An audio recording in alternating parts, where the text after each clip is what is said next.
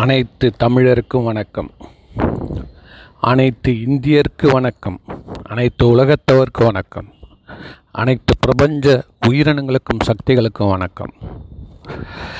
என் மனமாற என்னுடைய வாழ்த்துக்களையும் வணக்கங்களையும் இன்று இருபத்தி எட்டு பன்னெண்டு ரெண்டாயிரத்தி இருபத்தி ஒன்று இந்த ஆண்டு முடிவில் வரும் ஆண்டை வரவேற்று இந்த உரையை நான் நிகழ்த்துகிறேன்.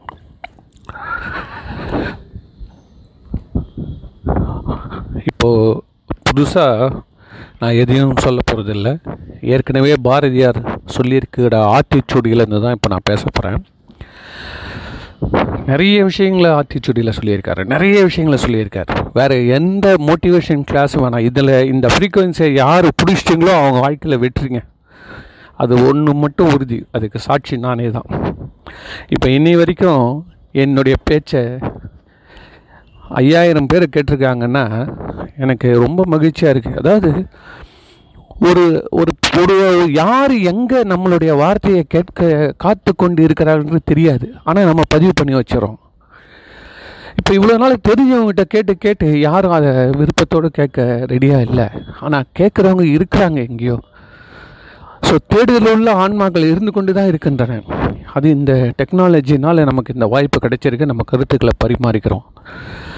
இந்த இரண்டாயிரத்தி இருபத்தி ரெண்டில் உலகையே அச்சுறுத்தி கொண்டு இருக்கக்கூடிய இந்த ஓமிக்ரான்ற இந்த கொரோனா வைரஸு ஒரு லட்சம் கேஸு இன்றைக்கி வந்து ஒரு லட்சம் கேஸுங்களாங்க இங்கிலாண்டில் அமெரிக்கா சொல்ல வேணாங்க. அமெரிக்கா குழந்தைங்களாம் அட்மிட் ஆகிடுறாங்க ஒன்றுமே பேசவே முடியாதாங்க. இன்னும் எந்த விதமான கட்டுப்பாடும் அங்கே விதிக்கவே முடியாது. அவங்களுக்குள்ள மெயின் ப்ராப்ளம் என்னென்னா அவங்கள வந்து எந்த ஒரு கட்டுப்பாட்டுக்குள்ளே அவங்கள கொண்டு வர முடியாது. மாஸ்க் போடணும்னு சொல்கிறதே அவங்களால சகிச்சிக்க முடியாது. அப்படி ஒரு சுதந்திரமான ஒரு வாழ்க்கை வாழ்ந்துட்டவங்க. அதே மாதிரி மற்ற ஐ- ஐரோப்பிய நாடுகள் எல்லாம் எதிர்க்கிறாங்க. ஹாலண்டுலேருந்து எல்லாம் எதிர்க்கிறான். இந்த மாஸ்க் போட வைக்காதன்றான். அவங்களுடைய பிரச்சனை அப்படி இருக்குது ஆனால் இங்கே இங்கே எப்படி கேட்டிங்கன்னா நம்ம நாட்டில் இன்னும் யாருக்கும் வந்து அதோடைய வீரியம் புரியலைங்க. அது எப்படி நம்ம சொல்கிறதுன்னா இப்போ சாதாரணமாக ஒரு தீபாவளி அன்னைக்கு நம்ம ஒரு ஒரு கம்பி வத்தியாக ஏற்றுனா எப்படி இருக்குமோ அதுக்கும் ஒரு புஸ்வானம் வரத்துக்கு என்ன வித்தியாசமோ அதுதான் இந்த கொரோனாக்கும் ஓமிக்ரானுக்குள்ள வித்தியாசமோ. இப்போ புரிஞ்சிருக்கும்னு நினைக்கிறேன். அந்த ஒரு செவுத்தில் ஒரு பெயிண்ட்டை எடுத்து ஒரு ப்ரஷ்ஷுனால் வரைவதற்கும் ஒரு மோட்டரைஸ்டு அந்த மோட்டரில் கனெக்ட் பண்ணி ஸ்ப்ரே பண்ணக்கூட அந்த ஸ்ப்ரேயருக்கும் உள்ள வித்தியாசம் தான் இந்த ரெண்டு நோய்க்கும். அப்படியே இந்த நோய் வந்து ஊதி தள்ளுதுங்க. ஒன்றோட ஒன்று வந்து பரவும் வேகம் இருக்குல்ல. அப்படின்னா என்ன அர்த்தம்? அது எந்த மாஸ்க்குனாலையும் அதை தடுக்க முடியாத அளவில் அது போயிட்டுருக்குது மிக நுண்ணிய அளவில் இருக்குது காற்றுலேயே இருக்காது. மற்றதை விட இது இன்னும் நுண்மையாக போயிட்டுருக்கு தான். ஏற்கனவே வந்ததை விட இது நுண்மையாக போயிட்டுருக்கு. ஆனால் நோய்க்கு இடம் கொடையல்ன்றார் பாரதியார் சொல்கிறாரு நோய்க்கு இடம் கொடல் இது இந்த மாதிரி அப்பேற்பட்ட ஒரு வசனங்களை அவர் சொல்லி வச்சிருக்காரு. இன்னொரு இன்னொன்று சொல்கிறாரு பீழைக்கு இந்த நம்ம இந்த தொண்டையில் இருக்கக்கூடிய இந்த பீழைன்றோம். அந்த பீழை அதற்கு இடம் கொடை என்ன இது எப்படி இருக்குது பாருங்களேன். எப்போ சொல்லி வச்சுருக்காரு? ரோட்டில் நடந்து போனால் இந்த இந்தியர்கள் போல் எந்த காரணம் இல்லாமல் எச்ச துப்புரவன் உலகத்திலே கிடையாது. அதுக்குன்னு தனியாகவே இப்போ ஒரு பிபிசியில் ஒரு ரிப்போர்ட் வந்திருக்குங்க. நீங்கள் போட்டு பாருங்கள் பிபிசியில் இப்போ ஒரு நாலு நாள் முன்னாடி வந்திருக்க ரிப்போர்ட் சைட்டில் போய் பார்த்து பிபிசியில் ஸ்பிட்டிங் பற்றி போட்டு பாருங்கள் அட்டே எங்கள் அப்பா அதில் இந்தியாவை பற்றி ஒருத்தர் அனலைஸ் பண்ணி போட்டிருக்காரு. இந்த இந்தியர்கள் இந்த உமிழ்நீரை துப்புவது வந்து எந்த ஒரு மகிழ்ச்சினாலும் துப்புவானு துன்பம் வந்தாலும் துப்புவானா வெறுப்பாக இருந்தாலும் துப்புவானு அதில் எனக்கு என்னென்னா எப்படியான நீங்கள் துப்பிட்டு போப்பா. அதை பற்றி எனக்கு ஒன்றும் கவலை கிடையாது. ஆனால் அடுத்தவனுக்கு பக்கத்தில் இருக்கிறத பற்றி கொஞ்சம் கூட ஒரு அருவருப்பே இல்லைங்க உடம்பே சீர்க்குதுங்க. அந்த அளவுக்கு ரோட்டில் அட்டூழியம் பண்ணிட்டோம். இன்றைக்கி உண்மையில் நடந்தது. அடாடா நம்ம உமிழ்நீர். இந்த மாதிரி இருக்குது ஜனங்க வெளிப்படுத்துகிறாங்களே அதுவும் இந்த கொரோனா காலத்தில் அதுவும் ஓமிக்ரான் காலத்தில் சொல்லவே வேணாங்க. இது எவ்வளோ பெரிய தப்பு அப்படின்னு அரசாங்கமும் ஒரு பக்கம் செயல்படணும். கண்டிப்பாக அதுக்கான ஃபைன் போட்டே ஆகணும். அதான் அதே நேரத்தில் விழிப்புணர்வு இல்லாமல் இருக்காங்கன்னு நினச்சிட்டே போனேங்க. ஏன் செருப்பில் செருப்பு போட்டு போகிற அந்த செப்பல் வந்து அந்த உமிழ்நீரை மிதிச்சிருக்குங்க. அப்போவே நடந்து எனக்கு மனசில் உடனே இதை பற்றி நம்ம உடனடியாக நாம் ஏதாவது இந்த சமுதாயத்துக்கு நம்ம செஞ்சே ஆகணும் சொல்லி எங்கள் நகரில் இருக்கவங்க கூட சேர்ந்து நாம் வந்து இந்த சுவர்களில் சில கார்ட்டூன்களை இதனுடைய தீமைகளை இதோடைய தீமைகள் இந்த எச்சை துப்புதோட தீமைகளை குறித்து சில வாசகங்களையும் சில வண்ண ஓவியங்களையும் வரைந்து மக்களுக்கு விழிப்புணர்வு ஏற்படுத்துவோம். அதில் என்ன முக்கியமான வசனம் சொல்கிறேன்னா நம்ம து- துப்புற எச்ச ஊராங் குழந்தையை பாதிக்கும். ஊரான் துப்புற எச்ச நம்ம குழந்தைய பாதிக்கும். இதுதான் வசனம். நீ தப்பிச்சிட முடியும் மட்டும் நினைக்காத. தப்பு செஞ்சுட்டு. அந்த எச்சை துப்புவது கண்டிப்பாக அதோடைய தண்டனையை தந்தே தீரும். இதை நம்ம உணரணும்.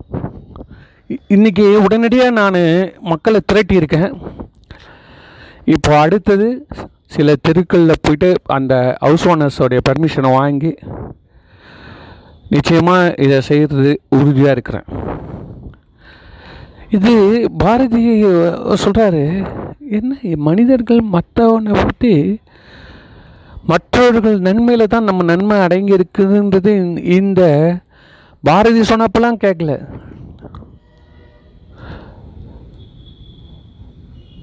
கொரோனா வந்தும் கேட்கல இப்போ ஒமிக்ரான் வந்து கேட்கலன்னா இந்த உலகத்தை யாரால் தான் திருத்த முடியும்? இயற்கையால் தான் திருத்த முடியும். அதனால் இந்த உமிழ்நீர் இந்த துப்புரவை பற்றி அந்த கட்டுரையை நீங்கள் தயவுசெய்து படித்து பாருங்கள் அதில் புனேவை சேர்ந்த ஒரு தம்பதியினர் வந்து இந்தியா முழுக்க அவங்க மிகப்பெரிய ஒரு இயக்கத்தை நடத்தி இந்த மாதிரி கார்ட்டூன்களை வரைந்தும் சில வசனங்களை எழுதியும் மக்களுக்கு விழிப்புணர்வு ஏற்படுத்தி கொண்டு வராங்க. அவங்க சொல்கிறாங்க இந்த இந்தியர்களை வந்து நம்மளால் ஒன்றுமே பண்ண முடியாதுங்க. இந்தியர்கள் அவங்களா மனம் திருந்தினால்தான் உண்டு. ஏன்னா எச்சை துப்புதுன்றது வந்து அவனுடைய ஒரு உரிமையாக நினைக்கிறான். அந்த ரோடுன்றது எல்லாருக்கும் பொது. எல்லோரும் என்ன நினைப்போம் வந்து இந்த ரோடை தான் நம்ம பொது இடத்த தான் நம்ம காப்பாற்றணும்னு நம்ம நினைக்கிறத விட்டுட்டு பொது இடத்துல தான் நம்ம நம்மளுடைய உரிமையை காட்டுவதால் நம்மளுடைய அசுத்த செயல்களை நாம் செய்கிறோம். இப்போது அடுத்தது நம்ம ஒமிக்ரான் பற்றி வருவோம். சரிங்க நீங்கள் இவ்வளோ சொல்லியிருக்கீங்க. இந்த உமிழ்நீர் இதை தடுத்துட்டா இந்த ஒமிக்ரான் போயிடுமா அப்படின்னு கேட்குறாங்க நம்மளை தாக்காமல் இருக்குமா அப்படின்னு. அதுக்கு குறிப்பாக எல்லா என்ன சொல்கிறாங்கன்னா சார் முதல்ல மாஸ்க்கு போட தெரியல சார்ன்றான் மாஸ்க்கு எப்படி அணியணுன்றதே மக்களுக்கு தெரியல. குறிப்பாக என்னன்னா மூக்கும் வாயும் அந்த தாடை சின்ன அளவுக்கு மூடணுன்றது பொதுவாக சொன்னாலும் கண்ணுக்கும் மாஸ்க்குக்கும் நடுவில் கேப் இருக்கக்கூடாது. அதுதான் ரொம்ப முக்கியமாக கண்ணு கண்ணுக்கு அடுத்த ப இடத்துல இருந்து இன்ச்சிலேருந்தே ஆரம்பிச்சிடணும் மாஸ்க்கு அது டைட்டாக இருக்கணும். அதை வெளிப்புறம் தொடக்கூடாது. இதெல்லாம் எல்லாருக்கும் தெரியும். ஆனால் என்ன சொல்ல வரான்னா இந்த இவ்வளோ நாள் வந்த முதல் அலை ரெண்டாவது அலையில் இந்த மாஸ்க்கு துணி மாஸ்க் அணிந்து கொண்டார்கள். சர்ஜிக்கல் மாஸ்க் அணிந்து கொண்டார்கள். என் நைன்டி ஃபைவ் அணிந்து கொண்டார்கள். இன்னும் எஃபிபி டூன்றது அது என் நைன்டி ஃபைவ் போலவே இருக்கக்கூடிய அந்த திக்காக இருக்கக்கூடியது. அதுவும் அணிந்து கொள்கிறார்கள். ஆனால் இந்த ஒமிக்ரானுக்கு எதுவுமே நிற்காதான் ஒமிக்ரானுக்கு முன்னாடி இந்த மாஸ்க்குகள் பயன் தராது. அப்போது மாஸ்க்கு எப்படி பயன் தரும்னா ரெண்டு மாஸ்க்கு போட சொல்கிறாங்க ஒன்று வந்து ஒ- ஒரு சர்ஜிக்கல் மாஸ்க் அதுக்கு மேலே ஒரு துணி மாஸ்க் இந்த மாதிரி போடுறீங்கன்னா சர்ஜிக்கல் மாஸ்கை நாம் ரீயூஸ் பண்ணக்கூடாது. ஒன் டைம் யூஸ் துணி மாஸ்கை நாம் துவைத்து போட்டுக்கலாம். ஆனால் ரெண்டுமே இல்லை மிக முக்கியமான ஒரு பாயிண்ட் என்னென்னா ரெண்டுத்துக்குள்ள முக்கியமான பாயிண்ட்டு முகம் முழுவதும் நீங்கள் வந்து கேப் விடக்கூடாது. வெளிப்புறம் தொடரக்கூடாது. அந்த ஸ்ட்ரிங்கு பிடிச்சி தான் நம்ம மாஸ்க்கை எடுக்கணும். திருப்பி போட்டுக்கிறது. சாப்பிட்றப்பவும் நம்ம தனித்தெரிந்து தான் சாப்பிடணும். மற்றவங்ககிட்ட இருந்து வரக்கூடிய அந்த காற்றில் வரக்கூடிய எச்சில் துளிகள் மிக நுண்ணிய துளிகள். அது எப்படி நம்ம சொல்கிறதுன்னா த- எப்படின்னா இந்த சூரியனுடைய கிரகணத்தில் வீட்டு உள்ளே வரப்போ ஒரு ஒரு தூசி பறந்து கொண்டே இருக்கும் பாருங்கள் நம்ம பார்த்துருப்போம் பாருங்கள் கிராமத்துலலாம் பார்த்துருப்போம்.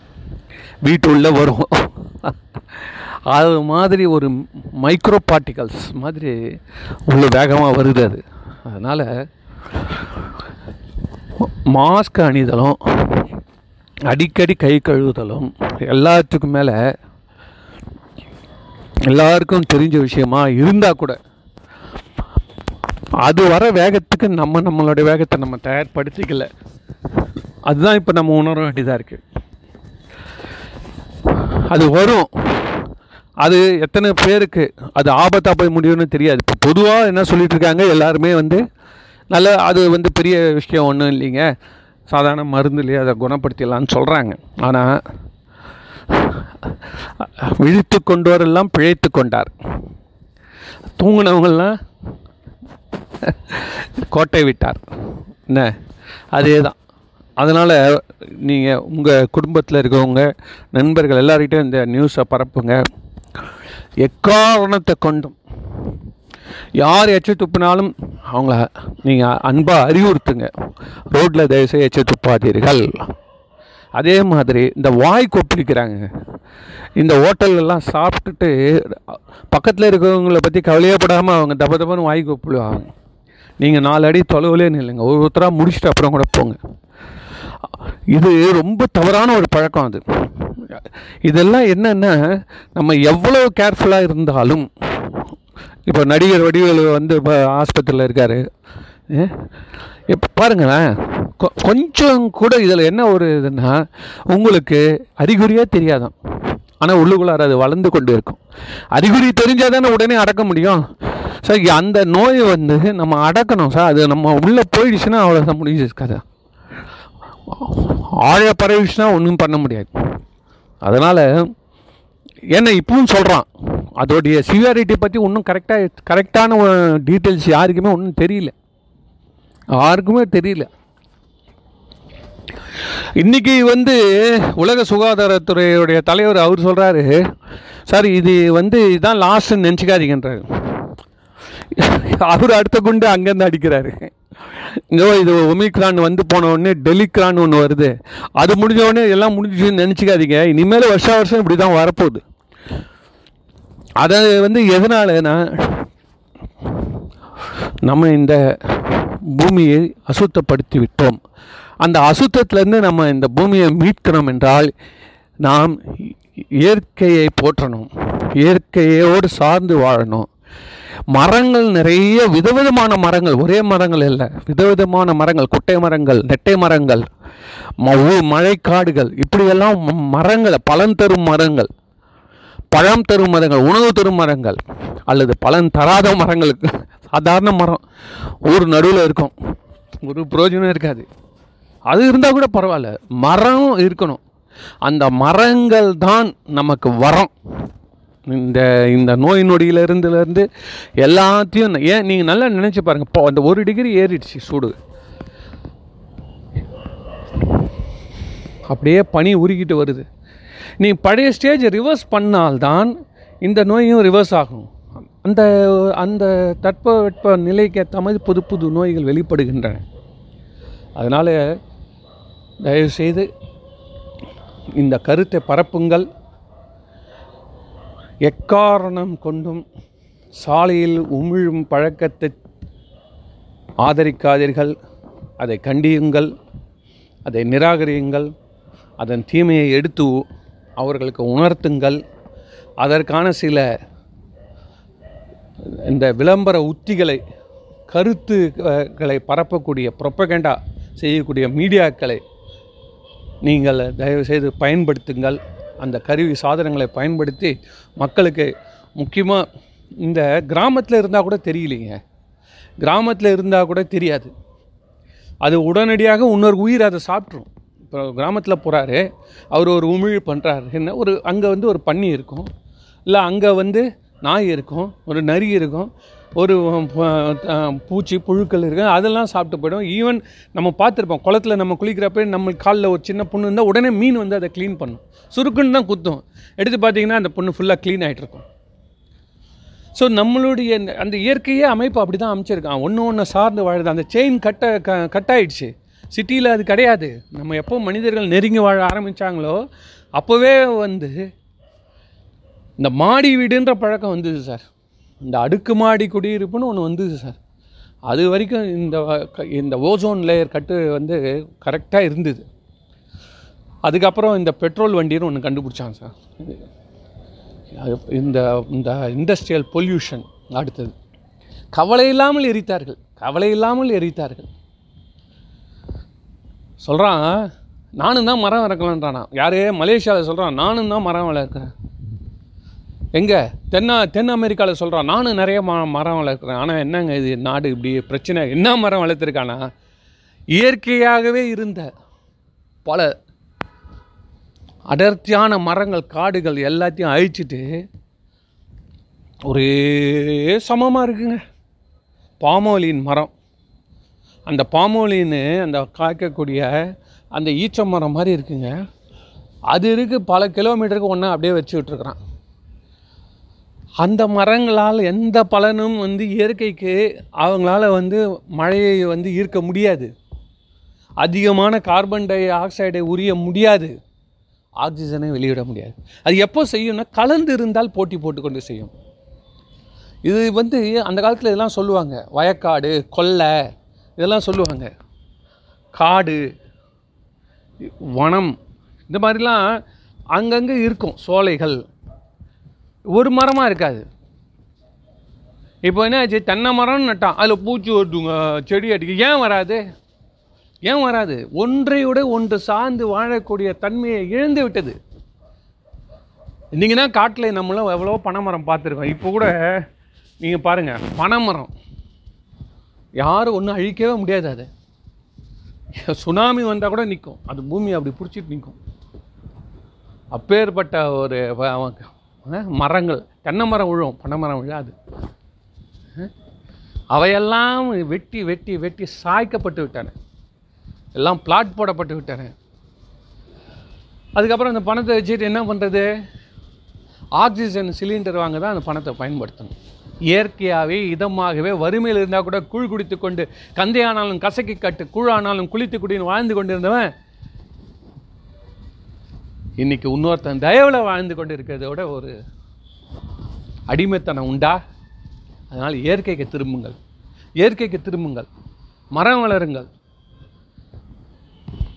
எவ்வளோ நாம் ஓ இரண்டு பங்கு வருமானம் வந்தால் கூட விட்டு விடுங்க ஒரு பங்கு வருமானம் வந்தாலே போதும். நாம் இயற்கையை போற்றுவோம் மரங்களை வளர்ப்போம். இந்த வருஷம் நம்ம குறைஞ்சது ஒவ்வொருத்தரும் பன்னெண்டு மரமாக இந்த மாதம் ஒன்று பன்னெண்டு மரங்களை வைத்து அந்த பன்னெண்டு மரங்களுடைய வளர்ச்சியை மாதம் மாதம் நம்ம அப்டேட் பண்ணணும். நம்ம ஒரு ஆல்பம் கிரியேட் பண்ணிட்டு வரணும். அது நம்ம பிள்ளைகள்கிட்ட கொடுத்துட்டு நம்ம அவங்களுடைய அதோடைய வளர்ச்சியாக அந்த பொறுப்பை அவங்ககிட்ட கொடுக்கணும். ஏன்னா அதுதான் அவங்கள காப்பாற்றக்கூடிய சொத்து என்பதை சொல்லி இன்னைக்கு இந்த உரையை இதோட நிறைவேற்றுக்கிறார் நன்றி வணக்கம்.